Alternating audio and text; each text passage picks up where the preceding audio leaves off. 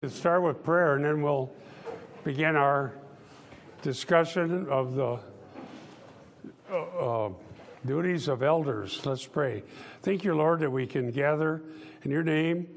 Pray that we would open our hearts to your word, to study diligently, and to encourage one another to love and good works, and give us a love for the truth. We thank you, Lord, in Jesus' name. Amen. Amen. Okay, this morning, watch this.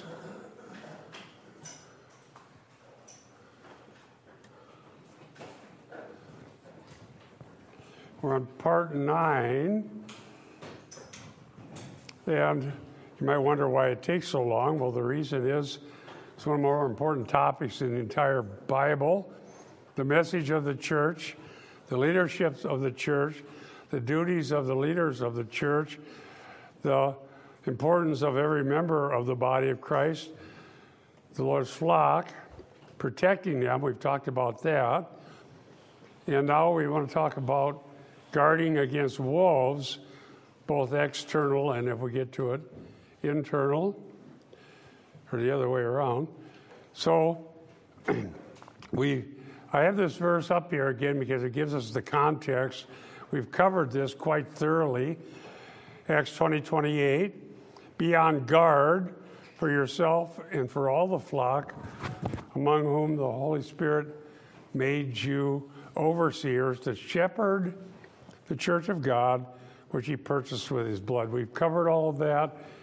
If you weren't here, it's on the website, and you can uh, listen to the other parts of it, but we're still exploring the nuances of being on guard. Notice the term flock, we covered that. It's an analogy sheep, shepherds, purchased by the blood of Christ.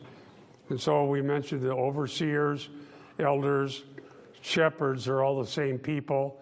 It's not a hierarchy of different leadership. Now let's go to the next slide. And uh, that's 1 Peter 5, 1a, 2 through 4. And we did cover some of this, I think, or at least alluded to it, but this is an important cross reference. Therefore, I exhort the elders among you as your fellow elder and witness of the sufferings of Christ, shepherd the flock of God among you, exercising oversight not under compulsion but voluntarily, according to the will of God, not for sordid gain, but with eagerness, nor yet as lording it over those allotted to your charge, but proving to be examples to the flock. When the chief shepherd appears, you will receive the unfading crown of glory. So, this is very loaded, and I've mentioned some of this. Um, Last week we looked at Luke 15, where they grumbled with Jesus received sinners. Um, and I don't know if I mentioned Luke 18. There, there's a maybe you want to turn there. The warning is against bad motives, trying to gain status by lording it over people, having authority and putting people under your thumb, or gaining accolades from people that think they were pious or um, not really wanting to care for the flock and so on. This is all found in Jesus' teachings and warnings. Luke 18 11. The Pharisee stood and was praying this to himself. How many of you know if you're praying to yourself, it's not a good uh, place to look for your help. Self, self doesn't answer self's prayer. So he's, his, even his prayer is done out there to be seen. Look how much I pray. He was praying this to himself God, I thank you that I'm not like other people, swindlers, unjust, adulterers, or even like this tax collector. He's pointing to somebody who's worse. Now, I hope you realize that self righteous religion is very good at finding somebody worse in order to make ourselves convinced that we're not so bad.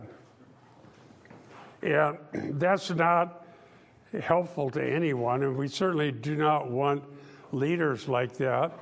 The Pharisee had leadership positions in Israel, and so the idea of bad motives amongst leaders is as old as the human race and the fall. And you see that throughout the Old Testament. Certainly see it here when Jesus uh, uh, confronts the leadership of Israel.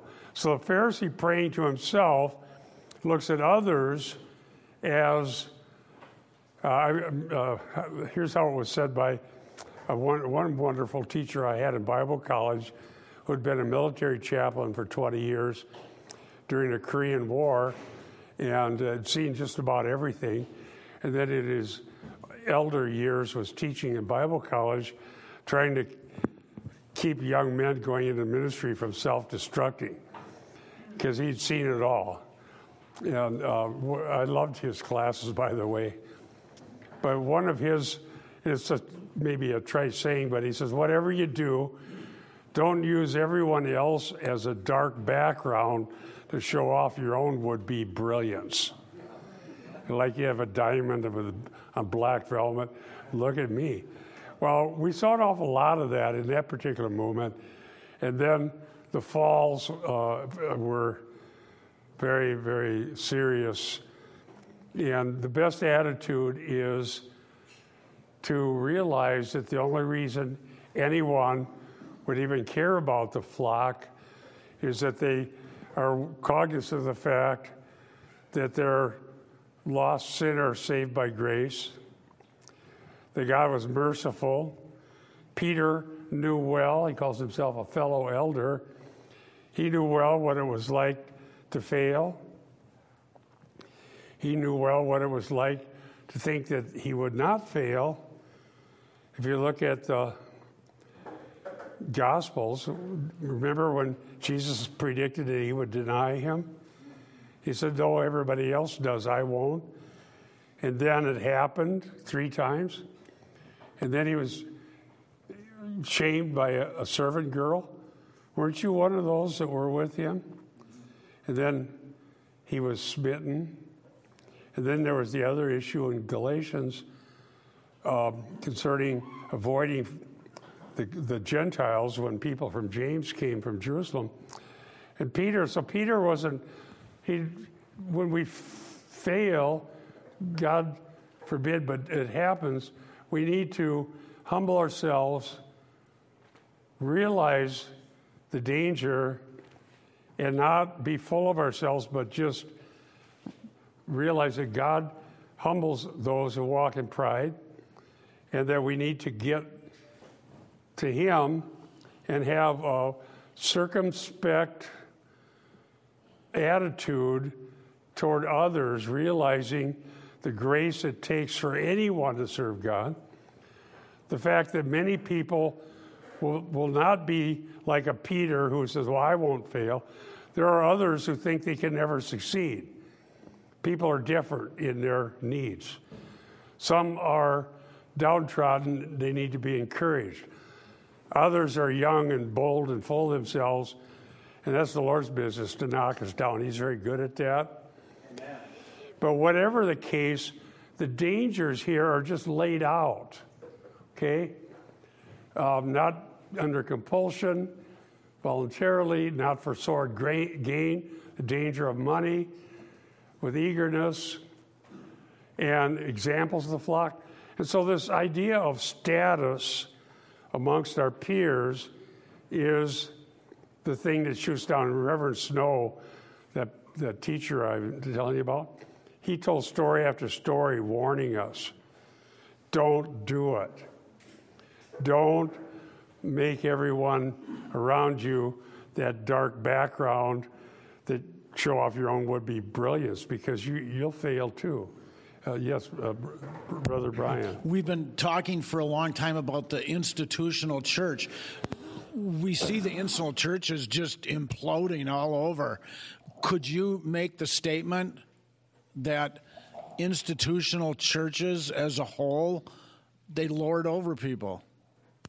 Well, we talked about that uh, several times, and it's certainly on my mind every single day because I feel strongly to explain what happens. The institutional church was invented after the death of the apostles. They didn't understand the church as an institution during the lifetime of the apostles.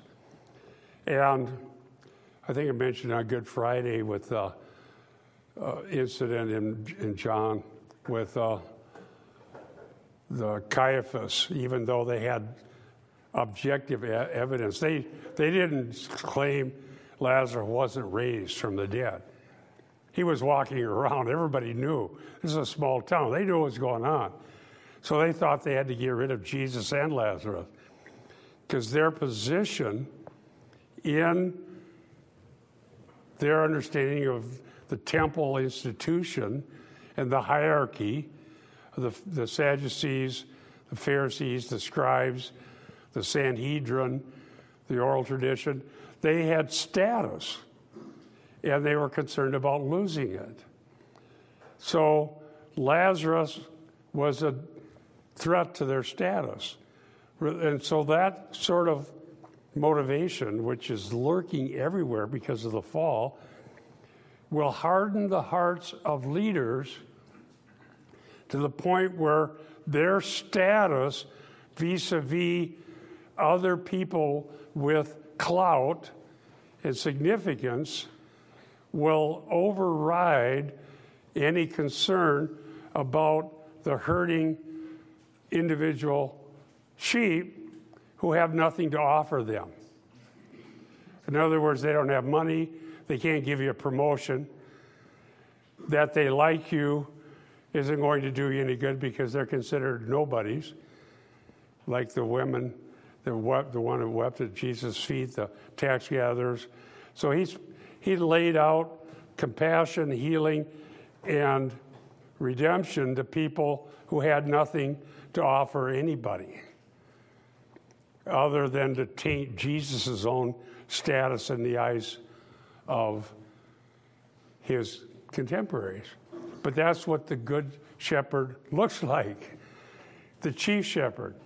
He cares about the sheep, not just what other people think. So here's how that applies to the church as institution. Institutions, by the nature of the fall and the social relationships that people have with each other after the fall, exist to reward those who promote the needs of the institution. And so those who protect the institution, enhance the institution, grow the institution, and making the institution more profound in the eyes of the world, more clout, more significance, those are the ones who will be rewarded. Those who would protest in favor of the needs of these little ones who believe in me, Jesus called it believers, are not going to gain anything but maybe be expelled. Interestingly, that's how Eric and I met.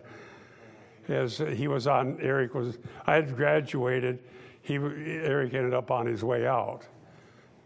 But we've covered this so many times. Remember when we asked the provost, I opened up what I had learned from good quality teachers. We studied the Lord's Supper, means of grace, baptism, the, the things that churches do that were no longer taught at all because they were doing the new, what, what was it? Uh, the, I would call it New Age is an old term now, isn't it? Emergent, yeah. Don't you think your students need to learn these things now? In other words, do we need to know the significance of the Lord's Supper in the year 2004, which is about the time we had that meeting. It's existed since Jesus instituted the Lord's Supper. He looks over at Eric, how much of your money do you want back? In other words, we're not going to teach that. It's not going to be here. Why?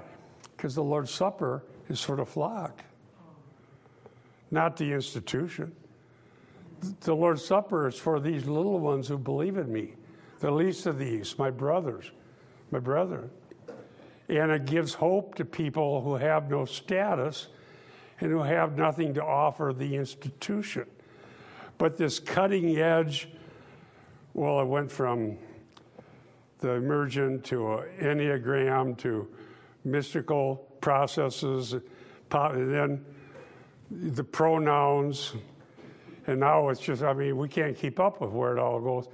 And so, status in the eyes of the world, which will make the institution able to pay the bills and expand and have building projects and become significant, will outweigh the needs of the individual person who wants to hear the Word of God, be trained in the Scriptures, and to be equipped to be able to help people and care for a flock. That just disappears because the, the glamour and the clout is just blinding people. And it's, it's really sad. So that process has always happened. Church history is, explains how that happens again and again and again. Okay, yes, Rich. Yeah, First Corinthians chapter 1. Uh, do you see your calling, brother? Not many wise, not many mighty, not many noble, but God has chosen the foolish, the weak, and the base, Right. and the things which are despised to nullify the things that are, that no flesh should boast in his presence. Could you talk about why God is so interested in the little people? And, and, and he's, not, he's not impressed with the high and mighty, but he likes bald, short, white truck drivers for some reason. I don't know why. Well, it doesn't matter. Uh, hair status has no significance unless, unless you're a governor out in California. Um, now, here's, here's the deal. The, what we learn is that he's also saves rich, popular people, Chloe's people, uh, Lydia. And so the status comes from humbling yourself, believing the gospel, and cleaving to Christ, the head. So when we talk about the organic church as defined differently from the institutional church, the institution is a system of government with a broad hierarchy with various needs and goals. The organic church is such that every there's analogies in the Bible, but the one in 1 Corinthians 12 is this Jesus, the head, is unique, the head of the church. The per, every single member is attached to the head. The physical body seems a little different in that because the head, then you got the shoulders. No, the point is the organic church, every member is a member of the body of Christ and attached to the head.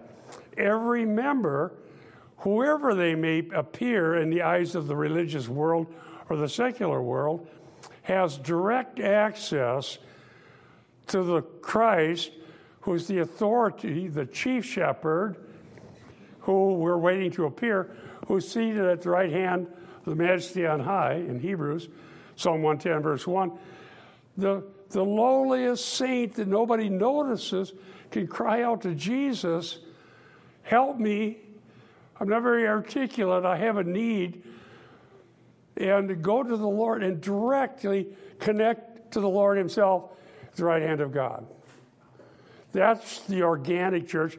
And we need one another. That's the point. So it's it's for those who need Christ, not for It's- those who are self-sufficient It's, it's, it's those, the church consists of those who know Him. and need Him. We all need Him. Right. Some people don't know they need Him. Okay? Everyone who's born of God has a hunger for the truth because Jesus said, I'm the way, the truth, and the life. No one comes to the Father but by me. So if you come to Christ, you have a love for the truth. And frankly, look, I'll tell you something that I think is patently clear, but it's not seen. To be joined to Christ and to have hunger for the things that He values, to know Him, to proclaim the cross, the blood atonement, redemption, is going to make you hated by the world, including the religious world. Now, that's not to say we're, we're better than anybody else. It's just the fact. The institution will punish people who are not promoting what will make the institution get bigger and more successful. And thus, Eric was on the out because he wanted the truth taught rather than philosophy and progressive whatever. Yes. Okay, I want to go back to Mark uh, 13, uh, verses. Oh, uh, if I could read that real quickly. Okay. Okay, uh, and if then anyone says, "Behold, you, here is the Christ," or "Behold, here he he is," or "Behold, he is there," do not believe him. For false Christs and false prophets will arise and will show signs and wonders in order to lead the astray, if possible, the elect. Now, I kind of think everybody. I cannot see in any other people's hearts um, but I assume that if you're here that dogged to want to learn about the Word of God, we're talking about the elect here. Uh, but I, um, I'll leave that to God as to who really has accepted Christ or Christ has really accepted him. Nonetheless, I'm talking about the next two slides, four and five. I'll be very interested in what you have to say because uh, some are interested in uh, the elect or um, are they being led astray? Uh, are they being tantalized? Oh, absolutely. And therefore, I'll be interested in the next Yeah. two slides. Uh, The, the passage you cited in Mark 13 has to do with um, the- if they say here he is and there he is. Okay, the antichrists are false anointed ones. The term Christ, ha Christos, means the anointed one. And whenever you hear people claiming to be able to do signs and wonders because they have a special anointing, the anointed person of God who's coming into town to do signs and wonders, they might as well put out a banner say a false Christ is coming. Now, in the early 90s, uh, one of the first articles we published was about the anointing in the Christian. Every Christian is anointed. You all have an anointing. I believe that's in 1 John. The special anointed one refers only to Christ, who ascended to heaven. So in that passage you say, here he is, there he is, that uh, refers to people who claim to have a special anointed, that's what Christ means, and be able to do signs and wonders. However, they define that to prove that they're an anointed one. We're told, don't believe them. Okay? That's who gets the, the news coverage. That's who gets the big crowds. And that's another whole thing, but that's what we've been talking about. Every Christian is anointed. Now, we don't know who the elect are, God does, but we know what the fruit looks like. Those who are the elect are those who confess Christ, who honor Christ, who teach the Word of God. And to say that the, I have the Holy Spirit, I'm born of God, how do you know that? He, the Spirit of truth, who I will send, He will testify of me. So I listen. Are you testifying about Christ? If you're truly anointed and you have the Spirit, you'll testify about Christ. Amen. And you can listen to an hour and a half of the great man of God and never hear one thing about the person and work of Christ. That's right. And so you know right there, it's not from God. I don't care how many signs they do. Now, as we go forward here, let me let's let's first of all clear this one as we go on. Um, Jesus Christ receives sinners. So the flock of God consists of saved sinners from all walks of life. You're not disqualified if you're rich. You're not disqualified if you're poor. You're not disqualified for any reason other than refusal to love the truth and come to Christ who is the truth. All right? And that's so the gospel goes out. We don't know who the elect are, but we know what the gospel is. The elect become evident when they respond by God's grace. That's what it means. So, here, um, exercising oversight under compulsion, voluntarily, according to the will of God. It's a thankless duty. It's not going to enhance you. If you do it biblically, it won't enhance your status. It won't give you accolades in the uh, eyes of the world. It may cause you to be distressed even amongst your own family because of the pressures. And but nevertheless, and this the only reason anybody would believe this is that they believe God cannot lie, God has spoken, and this is true. So let's read this. Now, so you don't the, the ill-gotten gain, the status, the power, it's taken out. You don't get that. Nor lording over the power to tell somebody else what to do. How many lawgivers are there? One. One. James 4:12.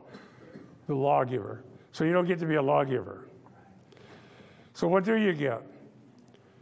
Proving to be examples to the flock. And when, here's what happens, here's the reward.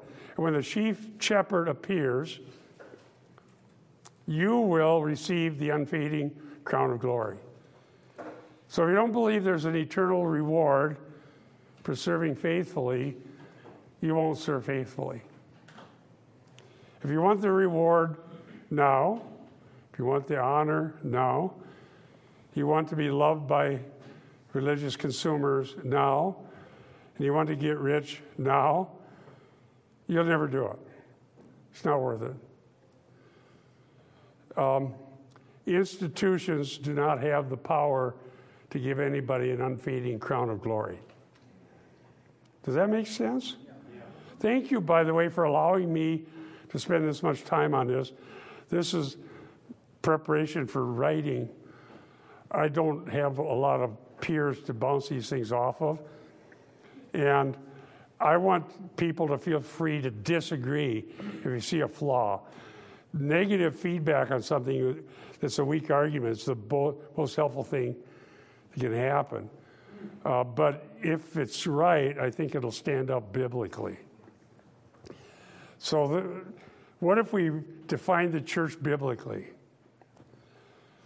I don't know what all would happen, but probably, I think God's elect are scattered out in all these institutions and they don't even know each other and they're dying on the vine. I know that just from testimony from many, many people they'll be in a huge church and say, I can't find even four or five people to gather together with in a Bible study to pray with. And if they're here, I don't know who they are. They're too busy doing all the things the institution has going on. What a tragedy. Shouldn't God's flock be with each other and have elders that care about them? Amen. Does that make sense? It's, to me, it's so obvious. How could it be missed? but yet it's missed. Why is this missed? I think the answer is the secularization of the Christian religion for whatever reason. Okay, let's get to that slide you mentioned. Wait a second here. Where am I? Here we go. Acts 20 29. I, I know that after my departure, savage wolves will come in among you, not sparing the flock. So this is the external wolves. Wolves don't have the best interests of sheep in mind. so I, I know I'm stating the obvious. Wolves would love to munch tasty sheep. Now, the spiritual wolves, what's the practice? Well, what they do is they draw off they, they isolate sheep by telling them things that you can only get from them. These are false teachers. And Christians who want to learn the truth are the ones who are targeted. And they'll come with some eccentric message that will pull people to themselves and say, every other Christian preacher and teacher has got it wrong. I know something nobody else knows, and let me tell you what it is. And it may be KJV only, or uh, this. Uh, somebody published an article. I, one of my articles rebuking hyper dispensationalism. Published the whole thing and intera- interact with. They're claiming Jesus Christ, the head of the church, has no authority to teach the church. So you can ignore everything. In other words, Eric is really missing it by teaching Matthew. They literally say Matthew's teaching does not apply to the church. It's for some mythical kingdom that was never initiated because the Jews rejected it. So the church has different head, authority, and so on, not the teachings of Jesus. They actually publish, why would they publish something refuting them? But then they claim that I don't know what I'm talking about. I'm teaching salvation by works. So there you go. Well, that's see, that's an eccentric doctrine that pulls people in, and they feel like I know something you don't know. And I know that the church is only under the teachings of Paul and only some of his teachings. Eric ran into someone who was claiming church is under every other teaching but Paul. So there's the wolves will grab onto something and pull you aside so you can only get this from me. The extreme versions are cults, yes. Just yesterday, I was listening to a uh, pastor who was saying that he's been under attack because he preaches repentance. He's being attacked because they say repentance is a form of work salvation. That's the same issue. Yeah. They, that's what they say. Repentance was only for the Jews. The Jews didn't accept the offer of the kingdom, so withdrawn. Repentance is not for Gentiles. What we need to do, they say, is the only gospel that they affirm would be 1 Corinthians 15. What is it, Eric? 1 through 7? This, so you give mental assent to facts about Jesus as laid out 1 Corinthians 15. That's it. And we're not even under the new covenant because that was only for the Jews. It was never established. So we don't have a covenant with God. I mentioned that in the article. That's eccentric. It's out there. So I would say this beware. They'll try to tell you that you don't even need what we've known to be true, which is the gospel, the, the, the new covenant, blood atonement, Lord's Supper, the, that Jesus is in fact the head of the church. The church is not something that showed up because the Jews decided not to accept the kingdom. So now we have the church, which is something else. Yes, Linda. Um, as we talk about things that some pastors are teaching out there, there's, and we all know Andy Stanley, and he's now on a crusade to help the church specifically step back away from a text based faith. Uh, what based? Text based. Text? Text. We cannot be, yeah, as in the Bible, you know. Oh. We have to step away from that. Well, the attacks are so many. There's so many ways to attack. That's interesting. Uh, one attack is you're not allowed to have a Bible in the common vernacular. Luther and company fought that during the Reformation. People need the Bible in the common vernacular. Another one words have many meanings. You can't know what it says. So you need to ask God what it means. And we've talked about that. That is a fancy way of saying the reader determines the meaning. The truth is, the writers of Scripture were inspired by the Holy Spirit, and the Holy Spirit's meaning is what was written in the text. Okay? It's our job to learn how to study and to read to see what the text means and how it applies. And the validity of that should be patently obvious. That's what Jesus did when he was tempted by Satan in the wilderness. He cited scripture according to what it means by, by the scripture itself. Satan twists scripture. That's the same thing happened in the garden. We just recorded a podcast yesterday. We did a, some more recording. Started in Genesis. Where did this deception come from? Has God said? Can you add to Scripture? Well, you can't touch it. No, I didn't say that. You're going to gain something. Somebody's withholding something for you.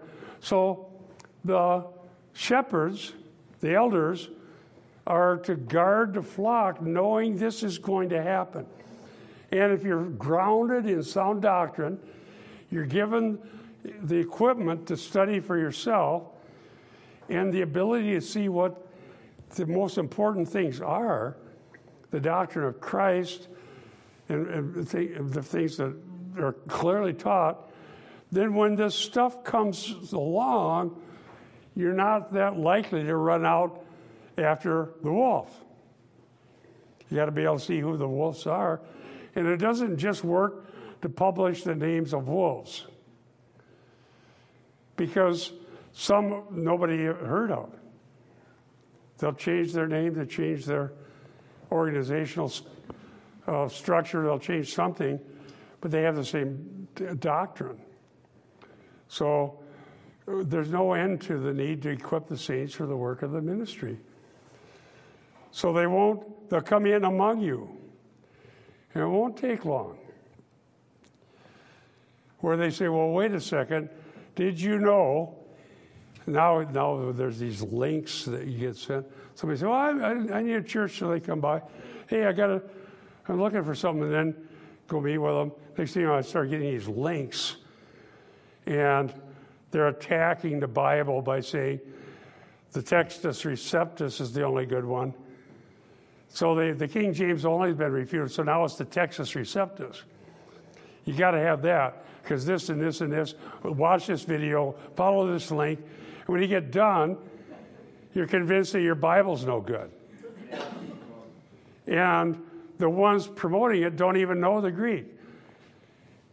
But they're telling you that you don't know what you're talking about, that these guys are doing all these conspiracies to give you the wrong Bible. And as soon as I see that, I say, bye. No, I will not listen for one second. I'm not going to follow all your links. I'm not going to spend hours. I've already done this. I wrote about it. It's, it's, a, it's, a, it's bogus. It's bogus. They come in, they want you to not believe your Bible.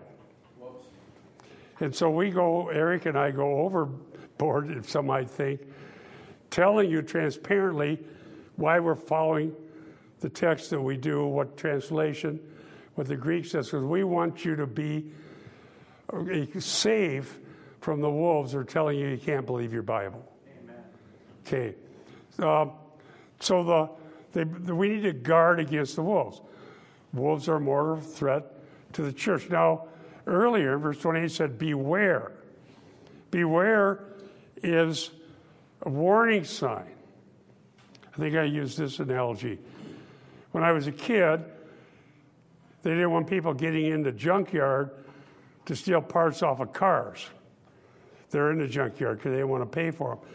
So they have a big fence, and then they have a Doberman salivating with fangs.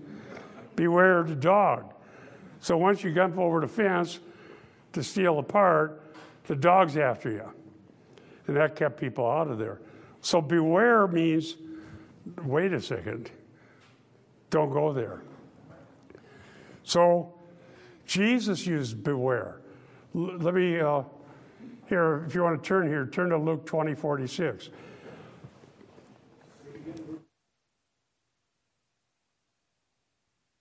Luke 20, 46. I looked up the word beware to see some of the key places it's used in the New Testament, and I'll share some of those with you. One of them is in Luke 20, 46. Luke Acts, by the way, two volume work, same author, Luke. So It's found in Acts 20, written by Luke, and also Luke 20, 46. Here is a beware. This will give you an idea of what to beware. Beware of the scribes who like to walk around in long robes and love respectable, respectful greetings in the marketplaces and chief seats in the synagogues and places it of honor at banquets. Luke 20, 47, who devour widows' houses and for appearance's sake offer long prayers. These will receive greater condemnation. Luke 20, 46, 47. So Jesus, before Paul says this, says, Beware. And what he says, Beware about is religious leaders who want honor and status in the eyes of religious, potential religious consumers, and they want to parade around in glorious garb so people see them say, Look at that. Isn't that impressive? Why would you listen to some lowly person born in Bethlehem, hometown of Nazareth, questionable birth status? And he's telling you things, and look who flocks to him tax gatherers, sinners, prostitutes, lepers, Gentiles, and look at us. The most important people all endorse us. That's, that's right there. So the warning in Luke 20 and the warning in Acts 20 are about the same thing. And the, the lure of status is so strong. One thing you can count on anybody, as they're young and wanting to serve God, to go to the ministry, I don't know anybody whose goal is to fail. Okay? So we don't intend to fail. We want to be equipped. But the lure is so strong to do what will cause you not to fail in the world of whatever group you're part of. So in Israel, how not to fail was to gain the accolades of the religious authorities. Luke 20. Jesus didn't do that. And, and uh, warned his disciples not to. Every institution, denomination um, has a pecking order of honor and will punish those who upset it. And one way to fail is to not be able to raise enough money for the budget of the institution. I know for a fact that that's why things changed. Because when we, when I was at the seminary with the greatest teachers you could ever hope to sit under, as far as their knowledge of the topic, the ones whose commentaries I now read. When that was the case, and people were retrained in sound doctrine, the group was losing three million a year, and had to get money from the college or they had more money. Once the switch went to the seeker sensitive, first it started with the Bill Hybels, then with the Emergent, they went to 10, 12 million in the black. Oh. Okay, so you, how do you argue to the Board of Regents? And, and it's easy for me to say other people have bad motives. We're all prone to it. But how do you argue that it's better to lose the three million and teach the truth than to be 12 million in the black and have people flocking to come. So few Eric Dalmas don't go there anymore. One out of how many in the class? You know, 30, 40 people. One or two say, well, I don't think I'm going to go here if they're going to teach emergent. Institutions like the one in Israel, the Sanhedrin, survived by the accolades in support of the masses. Does that make sense? And the gospel talks about the narrow gate, the narrow path, few that are work, walk on. How do you avoid that? How do you avoid it? How do you not want to get in that situation? How do you want to have a, not have a provost who has to explain to the regents why he's three million into red?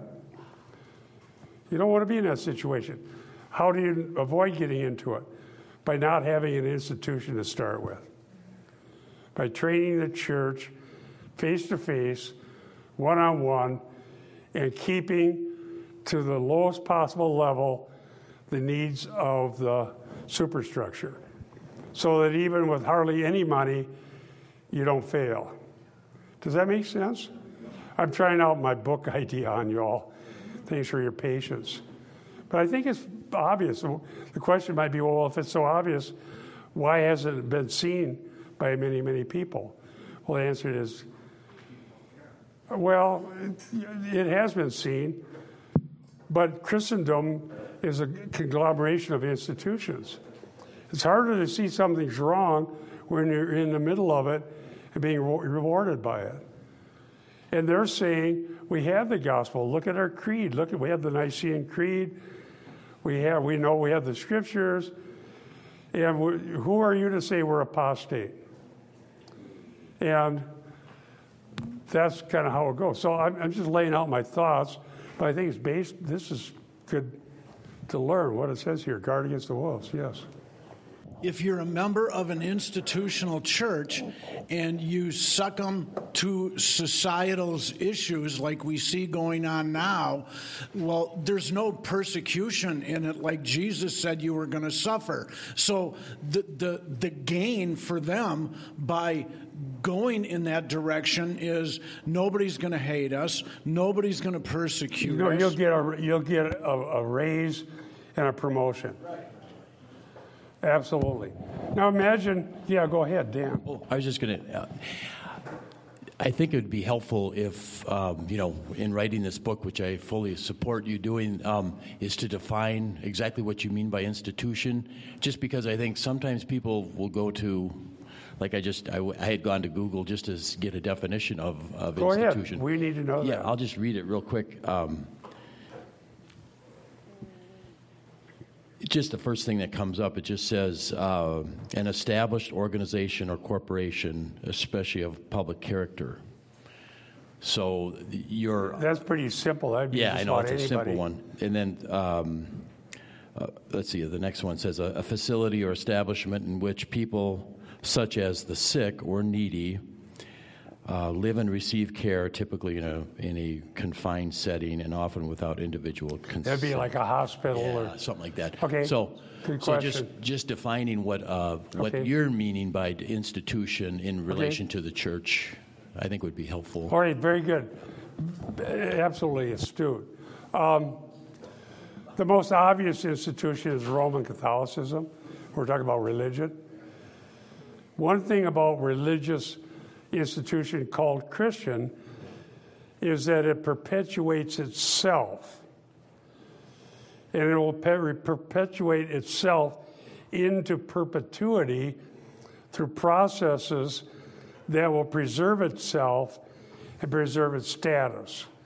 The case of Jesus and the Sanhedrin, the answer was judgment came.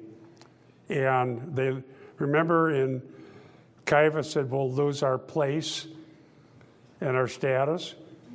Well, they did lose their place and their status. The only valid religious institution that will arise is during the millennium when Jesus is here reigning. What they had wrong wasn't that there's to be a throne in Jerusalem and a king and an establishment, but that you could have it without, they reject the king, but they want to have a kingdom. So, aside from Jesus reigning on earth during the millennium, the institutions are run by sinners. Now, here's how I'm seeing this. Once established, many times for noble reasons, most of the evangelical institutions were established to preserve gospel preaching.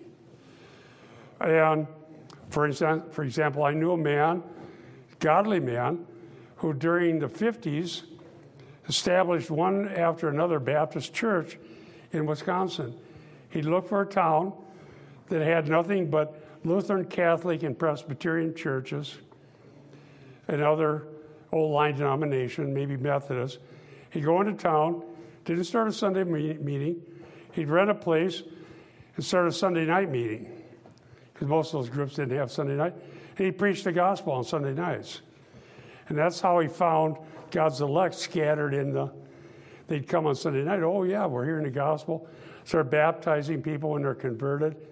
Pretty soon they had a Baptist church. And he went through his, his brother George Cable. And I'm honored to have known him. What a godly man. That's very simple. I wouldn't say he's at fault for doing that. It's brilliant way to find out who God's elect are scattered in the institutions.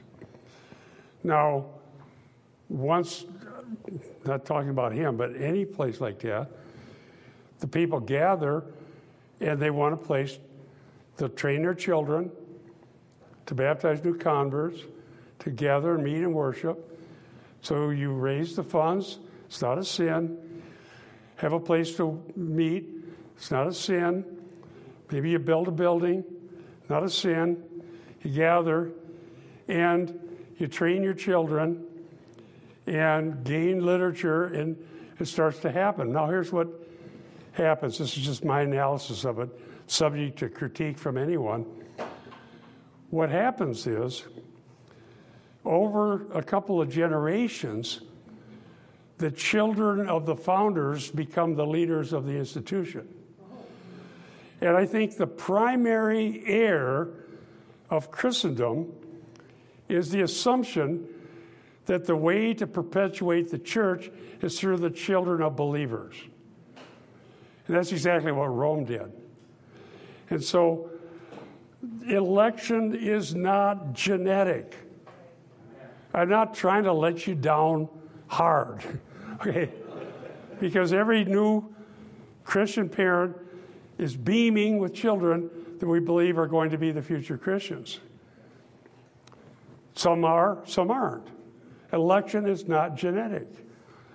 Some of those are, the, the church has become very good at Christianizing the unregenerate. So you can't really tell the difference. And they're trained to have the outward, not out of bad motives. Everybody wants their kids to behave, to be Christian. But election is not genetic. So the next generation maybe don't even realize they're not Christians. Some aren't, some are. The ones that are always love the gospel. And they end up being trained and becoming the teachers. Then they're the teachers for the next generation. Two or three generations later, the people coming up are so far removed from it, they're disgusted with what is there. Eric ran into this. He can speak to this better than I. So now, what do you have at the Baptist institution after a few generations? We want abortion, we want pronouns, we want a Enneagram, we want mysticism, contemplative prayer, because they're not born of God. They have no real spirituality. So they want an evangelicalized spirituality that's real, but it's not from God. And then we're fighting it, saying, What are you doing? Why are you bringing this? Why are you teaching this stuff? Well, because the institution continues to exist through the children of the original founders, and new converts from the outside come in and look around and say, Well, what in the. I was converted out of liberalism. I had nothing to do with Baptist or Pentecostal. But pretty soon the external converts are so few that all you have is the grandchildren, great grandchildren, great great grandchildren spread out of the original, and, that, and you have a non Christian institution. Does, does that analysis make any sense? So here's what you say, well, uh, I, I, uh, many people say, what's the answer? The answer is to teach the gospel, preach the truth, look for fruit, and don't Christianize anything that's not converted. And if you have a, a son or a daughter who's not serving God, we have to accept that that happens. We don't control it. We can only control what we teach. And if somebody is converted, they will come hungry. You couldn't get them out of the church. So we don't create a, a fellowship that will be comfortable if you don't know Christ. Nor do we try to teach people, you act your best and you act like a Christian. Don't embarrass your parents. Because eventually you have the institution without the regeneration. Now, the organic church only exists through regeneration. The organic church is, consists of those born of God who are attached to the head. Christianized culture makes it hard to see who that is because everybody acts the same and talks the same. Some people maybe don't know. I understand that. But if we keep teaching the Word of God, training the flock, preaching the truth, if they get offended over pronouns, they're probably not Christian. If the Bible uses a generic he, it's not a sin to use what the Bible does. But when I was at seminary, you get an F if you did that. Because they didn't want to offend the grandchildren of Christians who had worldly sensibilities rather than biblical ones. Does that make sense? Go ahead, Eric. Yeah, amen. You know, when I was at uh, Bethel and then going to Northwestern Seminary, the issue, the dividing line is always who believes that the Bible is the inerrant Word of God and the reason that is, is the skill set that you value is based on the scriptures. If you don't think that this is the inerrant word of God, then who cares about exegesis? So Bob sits under some of the greatest scholars on the planet, and they'll do great exegesis. They'll get into the Greek. They'll make arguments based on grammar, syntax, history, and the unregenerate yawn. They don't care why, because this isn't an authority anyway. So that's why they never made money. 2 Timothy 4 3 in the last days, people heap up for themselves teachers to tell them things after their own desires. In the vast majority of people, they don't want to learn the Bible because they're unregenerate. And so, being the remnant is never a winning cause for the institution. You're always going to be the minority. You're always going to be those who are short on funds, preaching the truth, teaching the truth, doing the hard, word of exege- hard work of exegesis, saying, I don't believe it because I just made it up. I believe it because this text of Scripture says it, and here are the reasons. That's the hard work. I sit in a class at Bethel. The teacher was a man named LeRon Shults. He denied separation of body and soul at death. 2 Corinthians 5 8, to be absent from the body is to be present with the Lord.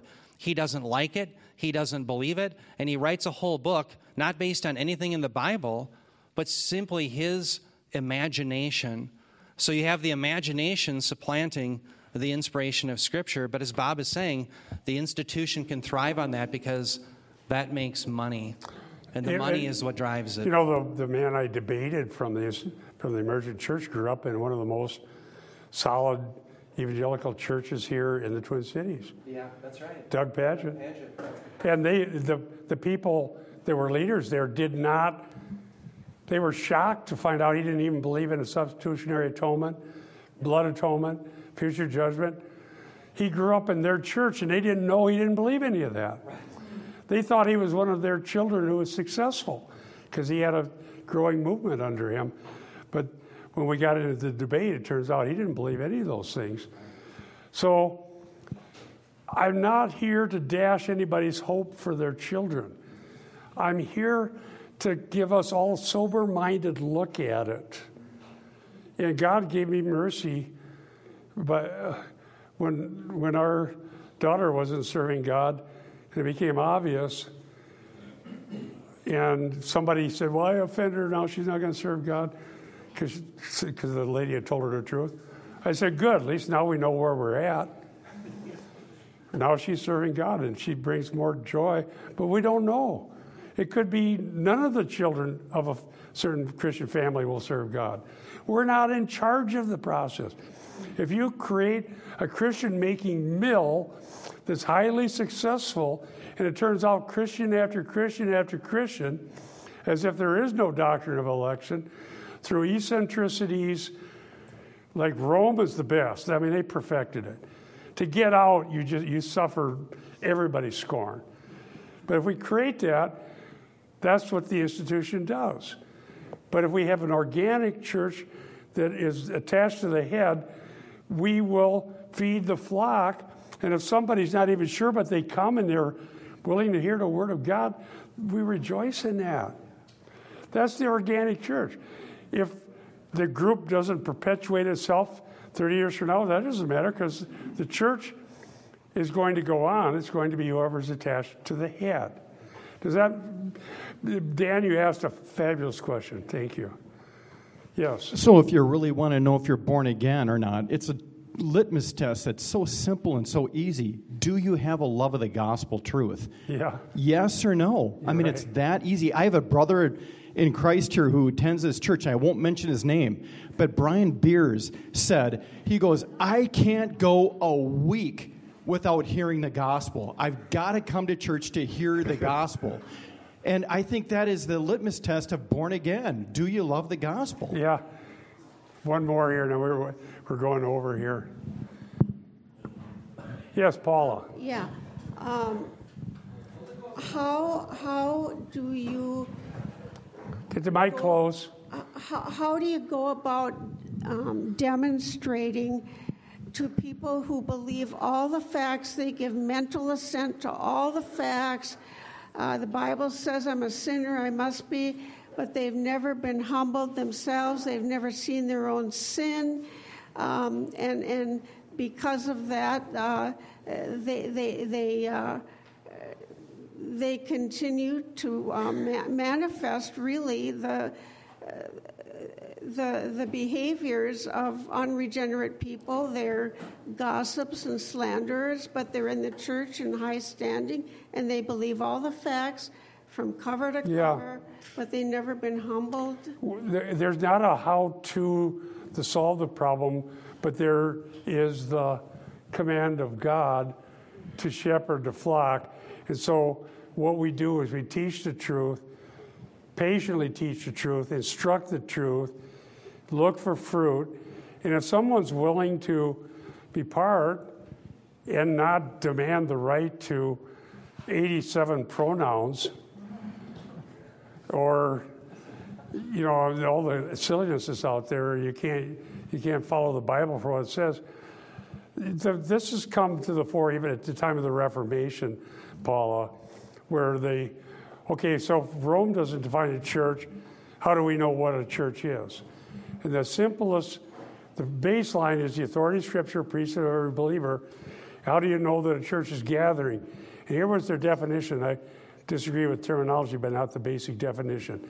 Wherever the word of god is purely taught and they use the word sacraments which assumes something I don't assume, but where the, the means of grace, I would call it, the Lord's Supper, fellowship or practice according to the Lord's institution, is not to be doubted that there a church exists. So at the Reformation, they had a real simple baseline. The Word of God is purely taught, and what the Lord ordained as institution of the Lord's Supper and the basics, prayer, fellowship of the believers, practice. That's what all you need.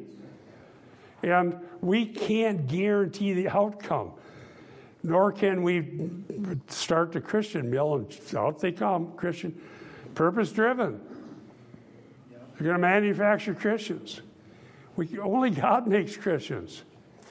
And you know, the guilt, uh, people fall under guilt like they failed their children or they're terrible Christians or they didn't do it right. Christians have gone through the same sorrow as long as Christians have existed. And it breaks our hearts. But it's better to admit that some of our kids aren't serving God than to redefine the church to make it so it looks like everybody's okay. Does that make sense? Let's close with prayer. Thank you, Lord, for your goodness and kindness. And it's just, it's your mercy that any of us would have a hunger to learn the truth. Help us get the categories to be biblical as we study together. Pray for Pastor Eric as he teaches the Word of God to us, that our hearts would be open to the truth as we may learn and grow and search the Scriptures together. Thank you, Lord, in Jesus' name. Amen.